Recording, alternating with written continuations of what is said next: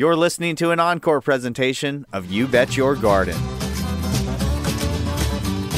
From the autumnal studios at Lehigh Valley Public Media in Bethlehem, PA, it's time for another season extending episode of Chemical Free Horticultural Hijinks You Bet Your Garden. The days are getting shorter and the nights cooler, so I guess it's time to put the garden to bed, right? Wrong. I'm your host, Mike McGrath, and on today's show, we'll reveal why we're just getting started as we walk you through the hows and whys of the third season of Good Eating. Plus, endlessly evasive answers to your fabulous phone call questions, comments, tips, tricks, suggestions, and serenely sanguine suppositions. So keep your eyes and or ears right here, at cats and kittens, because it's all coming up faster than you growing your flowers and eating them too. Right after this. Support comes from Hot Bin Composters. Hot Bin Composters are designed to reduce waste, heat up to 140 degrees Fahrenheit, create compost within 30 to 90 days, and minimize odors. More information at hotbincomposting-us.com. Welcome to another thrilling episode of You Bet Your Garden. I am your host, Mike McGrath. Don't touch that garden. Don't get it all ready for winter yet because we are about to enter the third season of growing good eating. Good eating. Good. We could be Pennsylvania Dutch. We're growing good eating in the fall. Yeah, they do that now. So stay tuned and we'll tell you all the wonderful things you can grow between now and New Year's. But first, lots of your fabulous phone calls. Josh, welcome to You Bet Your Garden. Good morning, Mike. Thank you for taking my call. Well, thank you for making it, Josh. How you doing? Oh, very good. And So, what can we do for you, sir? I, I live uh, on a small tenth of an acre uh, piece of land in Souderton, Pennsylvania. Not Okay. not too far from you. Near the Um, folk festival, right? Yeah, well, uh, that that'd be probably Schwenksville. So we're Okay. we're pretty close to that. Um, I live in town, and I have a, a space between my garage and alley that would be perfect for a raised garden bed. Okay. Plenty of uh, bright early morning sun. Really? Okay. Yeah, with the configuration of the garage, driveway, and alley, the face uh, it forms an L shape, maybe 25 feet by 40 feet. Okay. That's a that's a good size uh, to build some raised beds. Yeah. Yeah, I'm going to start simply with one uh, four foot by 12 foot by two foot high uh, raised frame that my sister and brother in law are building out of cedar for me. Oh, sweet, wonderful. Yeah. Um, there's one large problem with the area. That area of my backyard has been a bit of a dumping ground over the years, some loose soil, loose rocks, um, and has become infested with Japanese knotweed. For the past few years, each spring and Uh, fall. I'm, I'll I'm send- sorry, Josh. I, I can't hear you anymore. I, I think the phone connection has died. We're going to have to go to another caller. Guys, please find another caller. Come on, quick, quick. um, so uh, it's funny you mentioned that. Uh, somebody sent me a fabulous article from Slate, the online news magazine, of uh, this great writer who realized he had Japanese knotweed coming in from his neighbor's yard. And so he investigated it, figuring if he did enough research with real crop scientists and weed experts and people who care for municipal places, um, he would find a way to solve his knotweed problem. And they all said the same thing, which is move to an area where knotweed has not yet cultivated. This apparently is the monster invasive weed of all time. Originally, the first knotweed from Japan, which you will note has a lot of attractive qualities if you forget about how monstrous it is. it grows very tall, it flowers beautifully, fills in spaces very quickly, Josh, you know. It sure does. So um, back in, I think it may have been the 1600s, uh, around that time, somebody sent a sample uh, to England to the Royal Gardens at Kew, and you know they didn't send the whole plant; they just sent a rhizome, um, part of a female plant, figuring this could be inspected without becoming a problem. Well, all you need is the tiniest sliver, like what's left over after you cut your toenails, uh, to totally envelop a place. It is a brutal weed in New York City parks, other places like that. Um, this guy actually went to his local CVS pharmacy, bought a box of syringes, filled them up with glyphosate, which is the active ingredient in the weed killer Roundup, and injected them deep into the rhizome of the plant. And he was so proud of himself until two weeks later when he realized it had done absolutely nothing. Um, it is said to be a weed that can be somewhat controlled, but you'll never get 100% control. Um, no one has yet conquered this weed. Um, I urge you to read the article just so you get even more depressed about this. Um, now, what I how long has the knotweed been there? It's been there for as long as we've owned the property. Mm-hmm. Uh, I think we've been here about 13 years. Okay. Uh, so twice a year in the you know spring and the fall, I knock down the seven foot tall weeds and right. rip them out. But mm-hmm. they come back, you know, even more dense and uh, further reaching each year. So this year, in the specifically the 4 by 12 space where I hope to put the raised bed, mm-hmm. I spent an entire afternoon, went down, ripped out all the roots that I could, you know, possibly rip out. Right. By Monday morning, they had already yes. through again. Yeah, it, uh, the growth rate of this thing is astronomical. It might be the fastest growing plant that we've yet encountered. Um, but uh, you do realize that the young shoots are edible, like asparagus and the stalks of the fully grown plant are edible like rhubarb. So, and this plant has been used for medicine and food and everything like that. Um, but there is also a theory that, let's say you have 600 plants in your little space there, right? Mm-hmm. It's only one plant. It's, oh, okay. it's like bamboo. It's part of this underground rhizome that can grow to phenomenal proportions. Um, have you, but it hasn't moved into other areas? Is there concrete or something stopping it? Uh, due to the configuration of the space, there's my garage, our neighbor's garage, and my driveway. So it is really confined to just this L shaped 25 by 40. I mean, unless it can go under the driveway, which I would not be surprised. It but can. so far, it, it seems contained okay. to this area. Um, I spoke to a local landscaper. Of course, his first suggestion was just douse the land in uh, Roundup, but I really don't think poisoning the land is you know, proper stewardship, and I don't really want to want to do that. And, and, it hasn't worked. It has been hmm. tried. Um, in every combination with cutting back and eight herbicide applications a year. Nothing, nothing can really stop this because there's so much of the rhizome underground. So here's um, here's my thought. Uh, I know this is weird, but I'm going to suggest you cut it back to the ground repeatedly.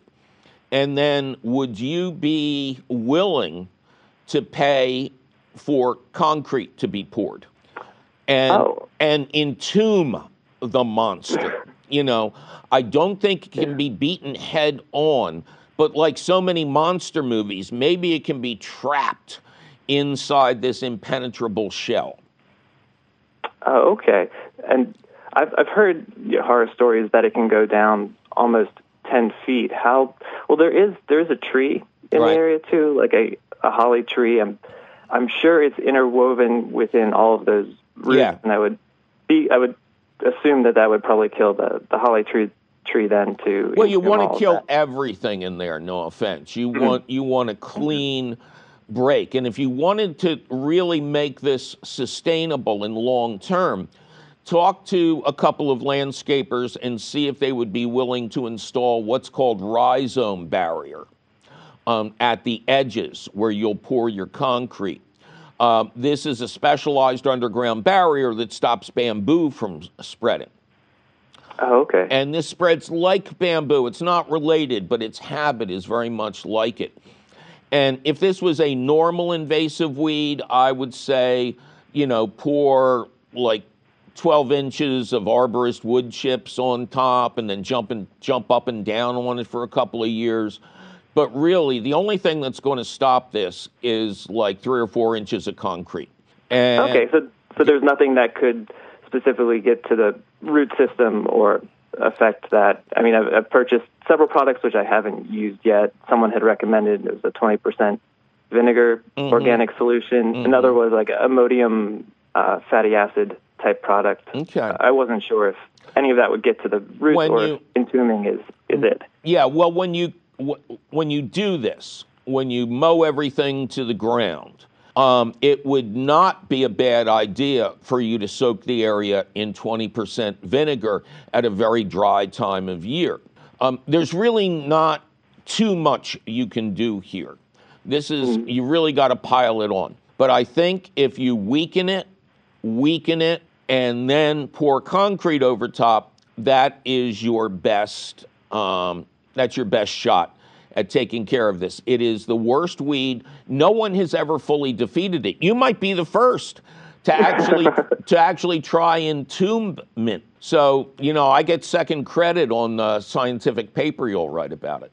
Sure, we'll write it up. Yeah. Okay, Josh. All right. Well, thank you very much, Mike. All right. Good luck to you, sir. All right. Thank you. Have a great day. You too. Denise, welcome to You Bet Your Garden. Hello. Hello, Denise. How you doing? Very well, thank you. How are you? I am just ducky. Uh, what can we do for Denise? Oh, where are you? Well, oh, I am in East Lyme, Connecticut. Okay, very good. What can we do you for? Well, this spring I saw a bag of garlic bulbs at my local small box hardware store, so I bought it on a whim and I planted them, some in my raised garden and some in my sandy yard soil, and none of them grew. So when I began to Google information about what could have gone wrong, I saw articles about spring planting versus fall planting, hard neck versus soft neck, and I sort of gave up at that point. Mm-hmm. But then a few weeks ago, I saw your amazing garlic harvest on social media. I felt reinvigorated to try again.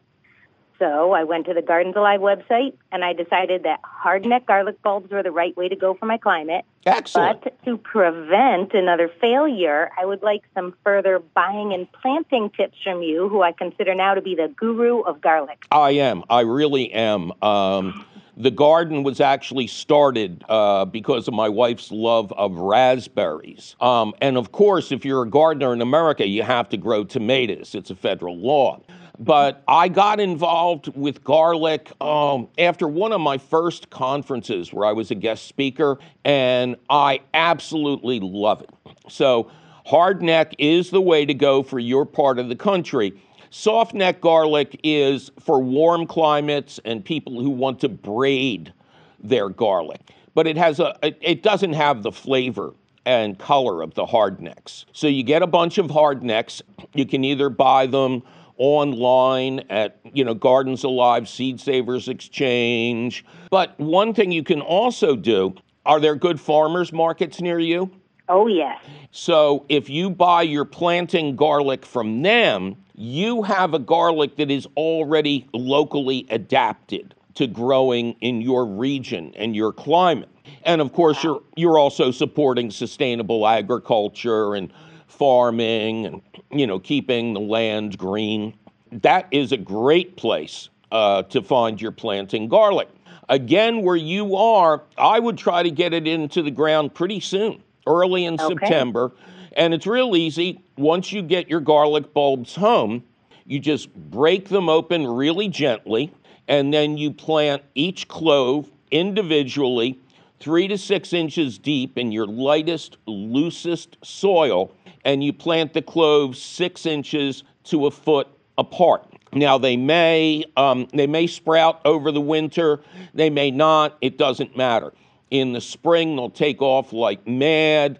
And then, really, the only thing you have to do, uh, besides controlling weeds, that's why I like a mulch of uh, shredded leaves over my garlic bed. The only thing you have to do is hardneck garlic will produce what's called a scape, a little, uh, you know, pod halfway, no, uh, towards the very top of the central stalk. It'll be a little bulge. So when They're that, edible, right? yes, they The are. They're edible? Yeah. Yeah, when all your garlic has a little scape on it, cut them all off, bring them inside, and that night when you make dinner, um, heat up a little olive oil in a pan, just stir fry them for one to three minutes, and they have a mild garlicky taste. And really, the only way you can eat garlic scapes is if you grow garlic.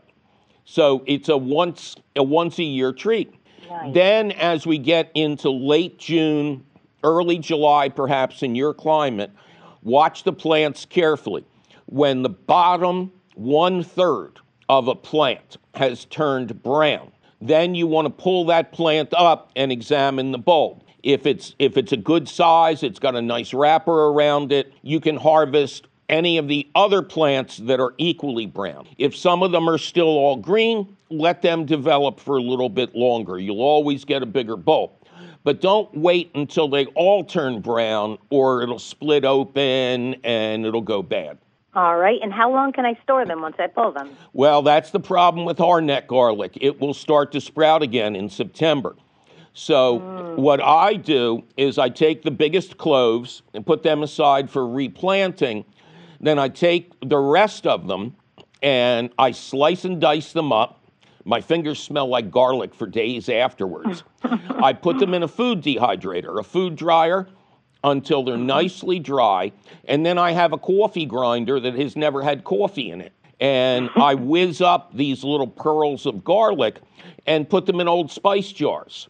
So you make your own garlic powder and you grow enough garlic that'll carry you through to the next harvest. And if you think you've tasted a garlic powder before that was acceptable, this is the bee's knees. There's really nothing like it. My family uh, can't wait because I had a great harvest this year, as you saw on our Facebook page. So they're going to get their garlic powder for Christmas. Oh, I love to cook. That'll be perfect. Yep. All right. You got the courage now? I do. That is fantastic. I will definitely try all this out. Well, it's time for me to take a little break and remind everyone that for most of us, the time has come to start removing new flowers from our tomatoes and peppers because there just isn't enough time left for those flowers to become full fledged fruits. But don't go deflowering your delicacies just yet because we'll be right back with your marching orders for fall and more of your fabulous phone calls. I'm Mike McGrath, and you're listening to You Bet Your Garden. Support for You Bet Your Garden is provided by the Espoma Company, offering a complete selection of natural organic plant foods and potting soils. More information about Espoma and the Espoma Natural Gardening Community can be found at espoma.com. You're listening to an encore presentation of You Bet Your Garden.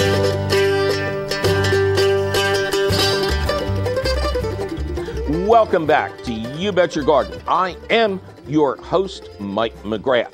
Coming up later in the show, there's still plenty of gardening to come.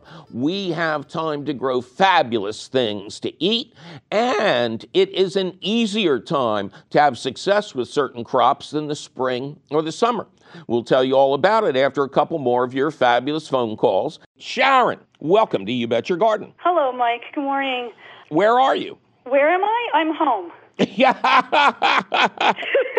All right, we are doing Lucy and uh, Desi now. Uh, uh, what state are you in? What city? Oh, I'm so sorry. I'm in New Jersey. You're in New Jersey. What exit? Gataway, New Jersey. What exit? Exit. Well, it depends on where you're coming from. Uh, 287, you go in exit 9, 8, or 7. It all gets there. Very good. Now, I'm going to reveal a secret. You are the wife of cheerful Charlie Sarah, our sound engineer. Yes. But you are also a rabid gardener who uh, grows one of my tomato plants at least Yeah, every. actually, it's doing really well on our deck. Excellent. Although, uh, yeah, I, I, I love to garden. However, I have a, I have some issues. Okay. You know? Well, uh, Charlie said you had issues, um, but we got we have to talk about gardening here. So, what can we do you for? All right. Well, okay. So the hosta plants. You right? I love hostas because they're the easiest to grow for me. They're the easiest to grow for everybody. Okay, If well that's good. If a gardener ever kills a hosta, they have to leave the country. Yeah, I, I I've I've been learning that over the years that yeah they are try to, they are hard to kill unless you make the unfortunate mistake that I did when I first moved into my area and I planted them in the front yard. So they would be beautiful coming up, and then the next morning you wake up and they're down shoot to the nub, and then I realized we have a lot of deer, and deer loves hosta. It is one of their favorite foods. Hostas and uh, arborvitae are probably their two favorites. Right. And uh, of course, um, you know, being a new homeowner at the time, I didn't really investigate that, and I just planted them.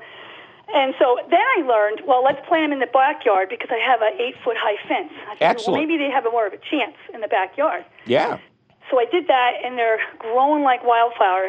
The problem is they're growing really large. That they're pushing all my other plants kind of like out of the way, Right. for lack of a better term. What uh, hostas are known for is they are clumping plants, and you put a little one in the ground, and within five or ten years, it has grown outward uh, four or five times its original size. Now, when that, and also, if you leave the seed pods on the stalks over winter, you know, to feed the birds and everything like that, you wind up with volunteer hostas all throughout the yard. So, what you do when they get too big, and this is this is something Charlie says you, you would be very good at. You you dig them up out of the ground in the spring when they start to emerge, so you know where they are. Yeah. You dig them up out of the ground, and if they're the size of my large hostas, you get a chainsaw and you quarter them.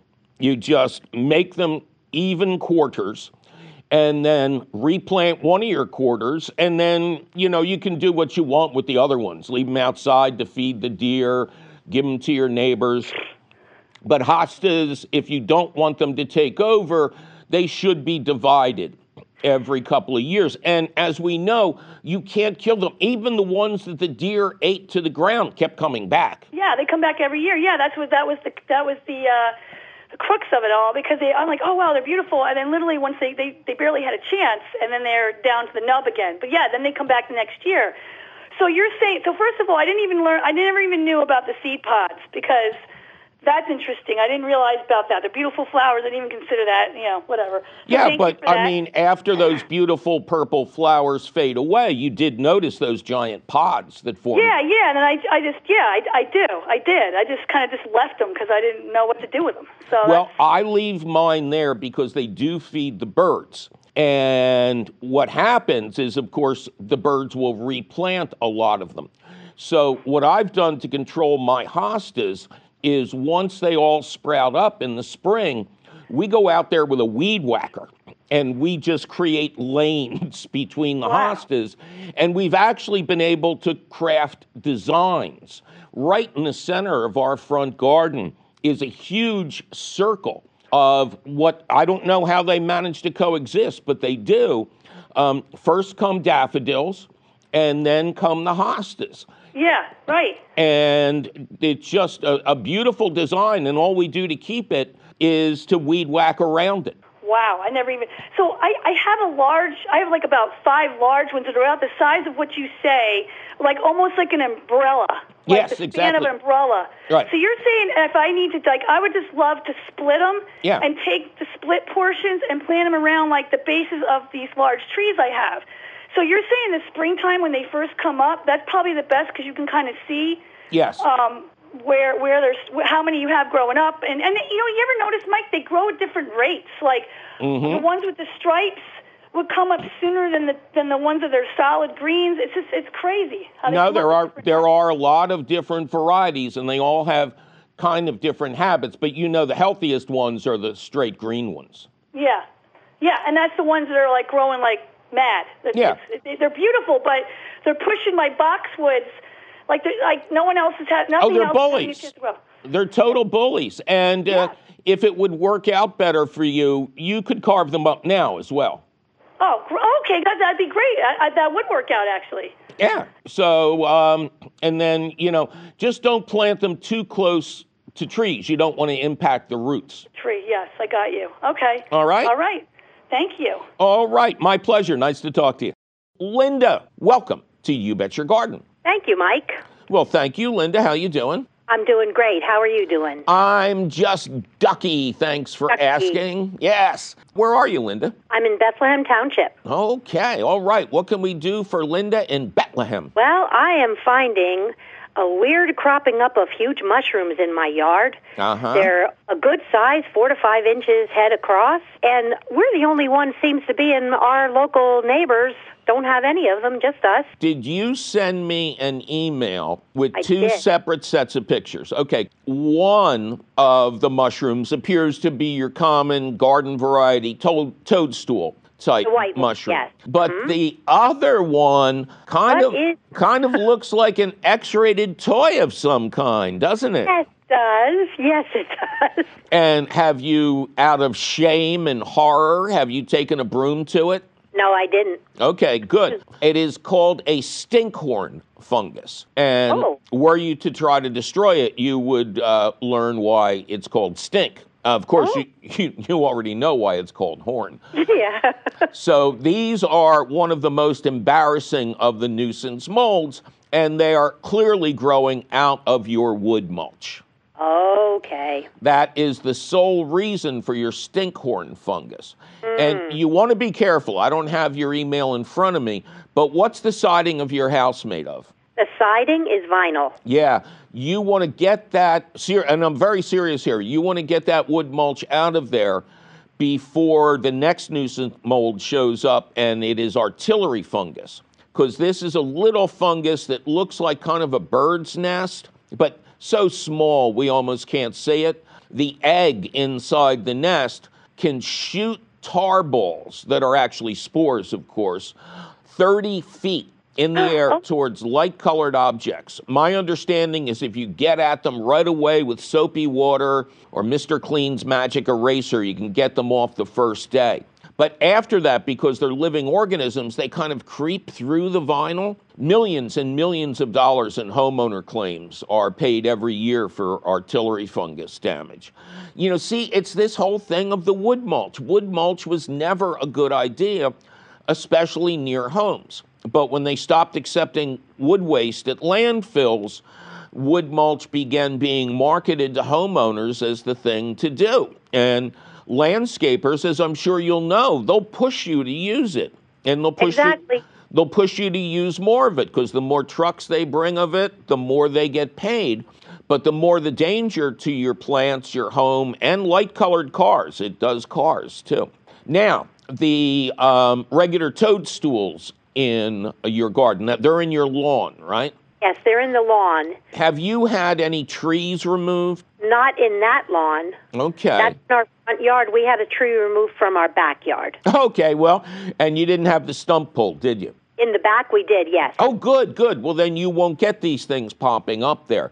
One Okay. one of the reasons these toadstools can um, pop up buried wood that is no longer alive. So if when they built your house, if they buried some of the construction debris in the front yard and there's wood in there, that would eventually form mushrooms on the surface of the soil. So would leftover roots of trees. But typically you won't get a mushroom on a living tree. Okay. So I wouldn't worry about that. Um, of course, we have been soaked beyond belief um, Yes. recently. We've also had uh, a lot of like really hot, humid weather, and that's that's a good recipe for toadstools. They're, they're probably even in full sun sometime, right? Oh, yeah. Right now, they're in full sun. Yeah. So I wouldn't worry about them. What happened is either you've got wood buried underground for one reason or another, and it took this kind of wet, hot summer to bring it out, or the spores just blew in. They could have even blown over there from your uh, from your wood mulch or from somebody else with the mushrooms. Just just mow them down. If they really annoy you and you want to get rid of them, maybe get a flame weeder first so you incinerate the spores so they Oh. don't continue to breed.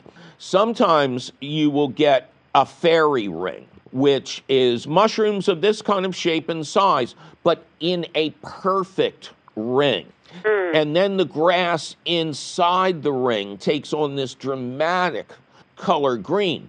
Uh, it is such an interesting phenomenon that a lot of people don't hurt their fairy rings. And, you know, people are into it. Maybe they'll go out and make a little fairy garden around that. They're supposed to be good luck, but it's just a natural thing that happens um, when fertilizer builds up in a certain area of the lawn. Although I'm not sure mycologists really know everything about why fairy rings appear. But you, ju- you just appear to have, uh, you know, regular toadstools, you know, place for the toads to sit out at night, talk, play cards, watch little toad TV. Okay. But I urge you to get that wood mulch away from your home before it uh, starts releasing more than nuisance spores. Okay. Thank you so much. All right, good luck to you.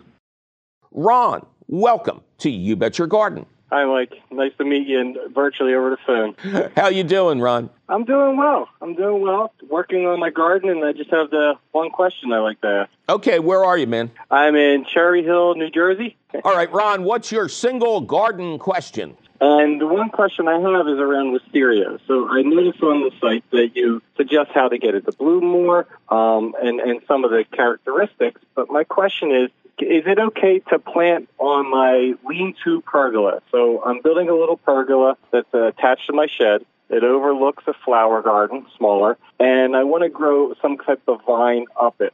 Wisteria grows quickly, but I don't know if it's too quick or too much work. I don't necessarily know if it's going to overwhelm me, or is there another type of plant, uh, vine that I would grow, say a jasmine or those type of things. So all the sites I see say it's very invasive, but then the other portions I see is it's very beautiful and it can be managed. And so I always go to you for the final word. Yeah. Uh huh. Yeah, I, I I think it's as manageable as a house cat. Um, I have I have wisteria in my backyard that I constantly have to attack because it sends its tendrils up to the other trees and tries to drag them down to the ground and uh, steal their lunch money, make fun of them. It is incredibly destructive. And most of the time, when it's growing on something wooden, eventually it takes that structure down to the ground and beats it heavily. I will also tell you that although I don't do anything uh, to get my wisteria to bloom, I think you just referenced. Uh, one of the articles where people are telling you to take an axe to it or beat it with chains to get it to bloom. I've never done that. And just this past summer, it bloomed beautifully for me. But I honestly can't remember doing that ever before, maybe once. So, um, wisteria, when people want it to be beautiful, tends to be very bloom resistant. Now, let me offer something completely different. Um, There is a wonderful event in New Jersey uh, that I do every year at a place called Historic Smithville. And of, Oh, course, yes, yes. of course, we couldn't do it this year, uh, but it's a fabulous estate. There's all sorts of talks for kids, and I put on a dog and pony show, and they have live raptors and stuff. It's it's a wonderful day for families. Uh, but sometimes, because this is one of the latest events I do, I think it's always in late June. It is really hot out, and the first time I was there when it was really hot, I've done this event for like 12 years straight. I wandered into this pergola and boom, I'm looking around for the misting fans or the air conditioning ducts because all of a sudden it's like 20 degrees cooler. And I look up and there is a cluster of grapes hanging down right in front of my face. And I started to pick them and eat them, and they were delicious. It looked like it was well behaved. It looked like it was no threat to the pergola. So since then, that's always been my recommendation. For one reason, you know, not only the non invasiveness, but you get grapes. Anybody who's ever grown grapes knows that the, the thickness of the leaves, the numbers of the leaves, they form a beautiful umbrella over top of you. And there's just something about this plant that cools that area dramatically. And and you get grapes. Okay, great. I appreciate your time, and I always appreciate uh, the advice you give. All right. Well, thank you, Ron. You take care. Well, it's time for me to take a little break and suggest that those of yous who are intending to plant new spring bulbs like tulips, daffodils, and crocuses cool your heels or your jets or whatever you've got that needs to be cooled.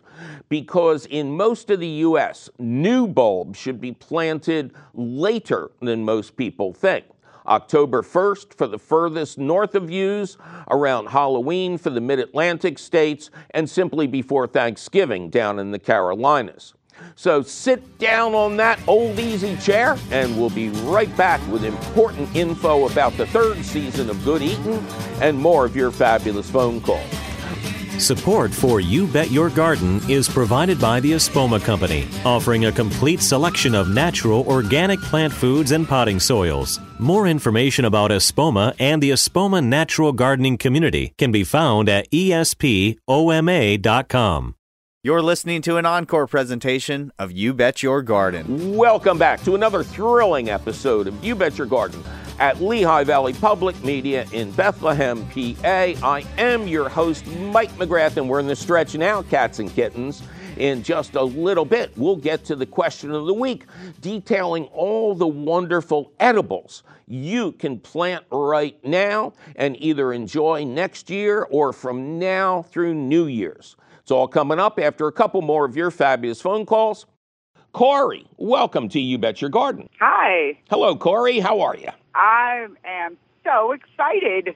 Okay. Where is Corey excited? I am in Nashville, Tennessee. Excellent. Excellent. What can we do you for? So I decided to try to grow asparagus from seed. So I started all these little asparagus plants and I have them in little pots and they're just so tiny and I don't know if they're ready to put out in the ground yet. So, what do I do? What time of year did you start the seeds? I want to say I probably didn't start them until in early April. Oh, maybe- okay. Did you just freehand this or did you read anything?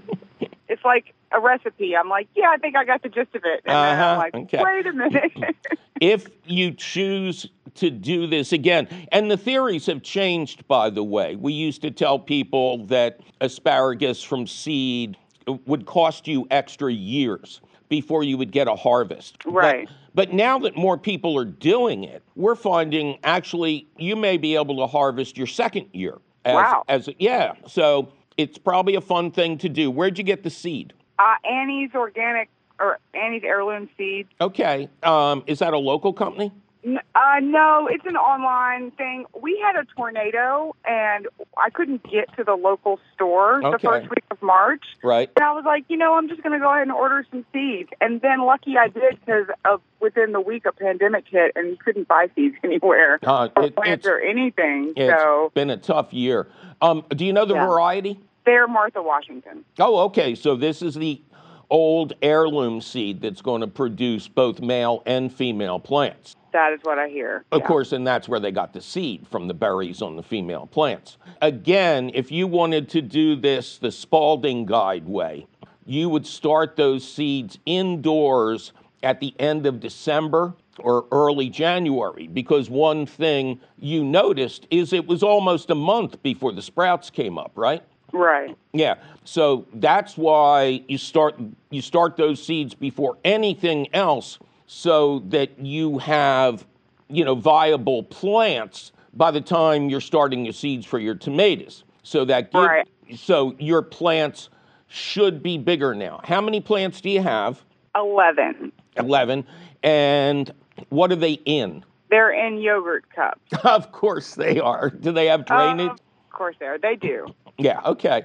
Um, well, we have a couple of options here. Um, now, did you start them under lights indoors? No, because I just got a late start. I put it. I was like, I'm not going to be able to harvest these for like four years anyway, so I'll just start them after when I because I didn't have room. I had a little warming tray, and I only had so much room on my warming tray. Okay. You know my seeds. So I started them late, and I was like, I'll plant them in August, but they're still so tiny. I'm like, I don't know. I guess you know, jump in or you know, swim, swim or sink or whatever at this point. But Um, I wish they were in different containers. I was going to suggest you heel them in, which, it- you know, it's not exactly planting.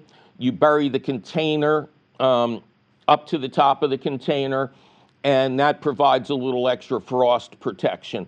But it, uh huh. it doesn't get really ridiculously cold in Nashville over the winter. No, I'm actually going to be planting them in Lawrenceburg uh, anyway. But yeah, I mean the climate is pretty similar. It's like 90 miles south of here. So Okay. Well, south is even warmer. So, um, and do you have a, a bed prepared for them? I have a bed prepared, um, and I've had it covered all summer, so Oh. it's just there.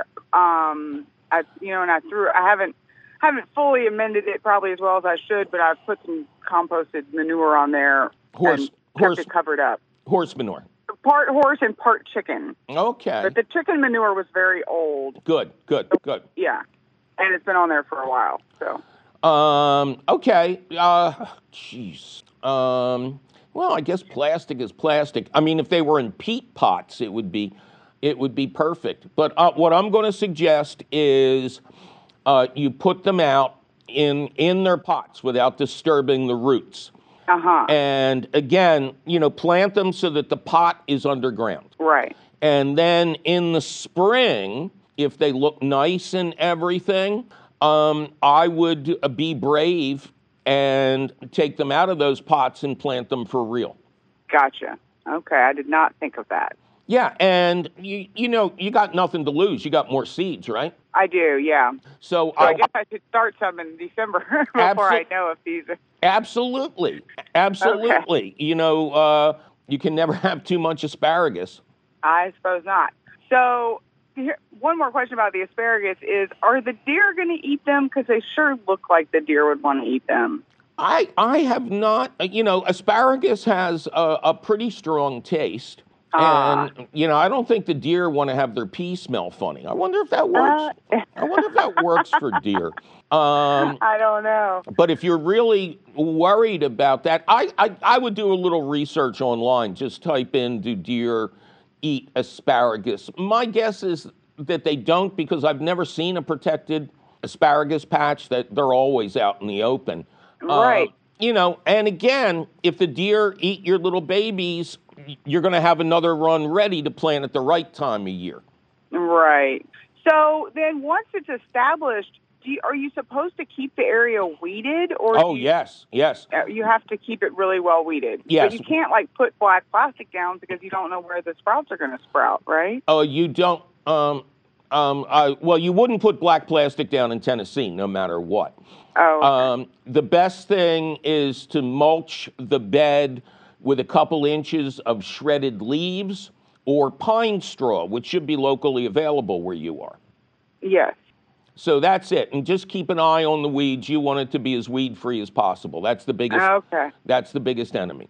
Okay. And then, All of course, when you, when your when your plants uh, are big and the uh, the boys and the girls get together, you can harvest your own seed from those berries. All right. Well, can I ask you a question about garlic? Sure. I read something about garlic and peas being not cool together and like that they shouldn't even be planted in succession. So I'm wondering is using a peas, like a peas and oats cover crop soil builder before I plant garlic, is that bad? No. Or is, No. is the garlic bad for the pea? Like should I No. not plant peas where garlic was? No. This is just totally a made up thing that I found on the internet. Totally a made up thing written by a quote gardener who's living in an apartment in Maryland ah. somewhere. You know. okay, great. Well, I'll stop stressing over that then. All right. Good luck to you. All right, it is time for the question of the week, which we're calling It's Time for the Third Season of Gardening. And season number three, namely the fall, may be the easiest of them all. You don't have the cool, wet soil of spring to deal with, nor the sometimes ungodly heat of summer. Grow the correct plants, and fall gardening will deceive you into thinking you're actually good at this. Okay, first up, garlic. Yes, we've been talking about it all year, but now we can finally do something about it. Obtain your planting garlic from a neighbor, a reputable online source, or a local farmer's market that's producer only, meaning the people selling also did the growing. Do not use supermarket garlic.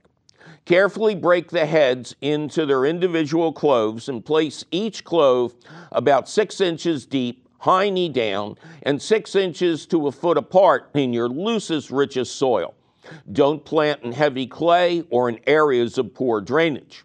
If all goes well, and it should, you'll harvest a full size head from each planted clove next June or early July. Pansies. Years ago, you could only buy flats of these cool weather lovers in the spring.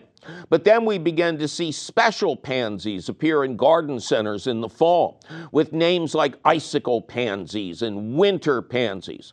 They're the same damn pansies they sell in the spring. But if you plant them now, they'll pump out blooms until heavy snow or ice slows them down. Then they'll bloom again when the weather is halfway decent, bloom like crazy in the spring, and keep pumping out those edible flowers until summer heat shuts them down. Yes, pansy flowers, not the leaves, are edible, nutritious, and delicious. But unless you're certain the plants were organically grown, pull off the first couple of runs before you begin to use the flowers to adorn your salads. Speaking of salads, let us move on. Let us move on to salad greens. I didn't do that deliberately. Don't blame me. The soil is still nice and warm this time of year, so the seeds of lettuce, spinach, kale, and other greens will sprout rapidly at this time of year. I grow all my lettuce and such in big containers on my patio. Half whiskey barrels, big grow bags, my brand new raised bed on legs, and smaller containers placed on tables. This prevents rabbit damage and makes harvesting super easy. The higher up your greens, the more you're going to enjoy growing them. This is also the best time to grow cut and come again style greens. Instead of spacing out your seeds as you would to harvest whole heads, sow them thickly, almost as if you were seeding a lawn. When the greens reach three to four inches high, snip off a row with a pair of scissors, leaving the roots and about an inch of greenery in the ground. Continue giving your patch a haircut until you've done a complete snipping. By then, the first row should have regrown enough for another harvest. And after that, it's lather, rinse, repeat. Plant a big enough area, and you can enjoy tasty baby greens every day. And if you have a mild winter, the roots will survive and grow a couple more harvests for you in the spring. Bonus greens harvested in cool weather will always taste better than greens that were sown in the spring. The cool nights of fall greatly concentrate their sugars and nutrients. Double bonus use a season extending device like row covers or grow tunnels, which are row covers with built in hoops, and your plants will enjoy temperatures 4 to 8 degrees warmer than the outside air. 4 degrees for lightweight covers, 8 for the heavyweight fabrics. New trees and shrubs.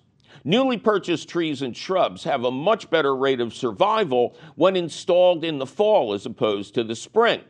When you plant in the spring, the plants often don't have enough time to acclimate before the heat of summer hits. Plants installed in the fall are already going dormant and have plenty of time to acclimate to their site before the growing season begins again. And nurseries normally heavily discount plants in the fall so they don't have to care for them over the winter. Now, when you buy these plants, don't listen to the so called professionals who tell you to leave the burlap on, fill the hole with nice soft amendments like peat moss and perlite, and then mount chipped up pallets that have been spray painted the color of a Burger King around the trunks. Instead, remove all wrappings of any kind. Dig a wide hole, not a deep one. Position trees so that their root flare is visible above ground. Shrubs should be planted slightly higher than they were in their pots. If the plant is grafted, always make sure the graft is visible above ground. Refill the hole with the same soil you just removed, and if you must apply mulch, start six inches away from the plant and extend the mulch line out as far as you estimate the longest branch will extend. Never apply mulch deeper than two inches, and never touch any kind of plant with any kind of mulch. We finish up with your instructions for fall pruning. Don't! Nothing needs to be pruned in the fall. Nothing should be pruned in the fall. And pruning in the fall carries a high risk of plant damage and or death. Prune your spring bloomers after they finish blooming in the spring. Prune roses and summer bloomers a couple of weeks after they begin growing again in the spring. Well, that sure was a solid look at what you should be planting right now, wasn't it? Luckily for you, the question of the week appears in print at the Gardens Alive website, where you can read it over at your leisure or, if you prefer, your leisure. Just click the link for the question of the week at our website, which is still and will forever be youbetyourgarden.org. Gardens Alive supports the You Bet Your Garden question of the week, and you will always find the latest question of the week where? At the Gardens Alive website. Yikes, my producer is threatening to poach my pansies if I don't get out of this studio. We must be out of time. But you can call us anytime at 833 727 9588 or send us your email, you're tired, you're poor, you're wretched refuse teeming, teeming towards our garden shore at ybyg at wlvt.org. You'll find all of this contact information, the answers to hundreds of your garden questions, audio of this show, video of this show, audio and video of old shows. Oi, oh, and our podcast. It's all at our website, youbetyourgarden.org. You Bet Your Garden is a half hour public television show, an hour long public radio show and podcast, all produced and delivered to you weekly by Rodale Institute Television and Radio in association with Lehigh Valley Public Media in Bethlehem, PA. Our radio show is distributed by PRX, the Public Radio Exchange. You Bet Your Garden was created by Mike McGrath. Mike McGrath was created when lightning struck a small UHF station broadcasting an episode of Double Chiller Theater featuring the amazing Colossal Man and the incredible Shrinking Man, and he got caught in the middle. Our musical director is Ken Queter. Our chief content officer is Yoni Greenbaum. Our angel of the airways is Christine Dempsey. Our engineer is sometimes cheerful, Charlie Sarah. Our social media director is Amanda Norfleet. Check out her fine work at the You Bet Your Garden Facebook page. Our peerless princess of profound production is Tavia Minute. Our website wonder is Nicole Harrell. Our audio editor is the lovely Jonas Bowen. Our video editor is judicious Jake Boyer. Our harassed and harried director is Javier Diaz. The usual gang of idiots includes Eric Werner, John Flynn, Zach the Tack, Jake Morris, and Jeff Frederick. Our fearless leader, CEO, Grand Poobah, and Lord of the New Office Furniture, Tim Fallon, wants everyone out there to know that even though he does not actually come into the building anymore, he is still late for a meeting. I'm your host, Mike McGrath, planting garlic, making garlic powder, saucing tomatoes, drying hot peppers, and just plain harvesting and processing my little rear end off. Well, it used to be little. Yeah, it really did. And cute, too. Maybe it's still cute, but I'm always sitting down, so who can tell? Anyway, cute or not, it'll be back to see you again next week.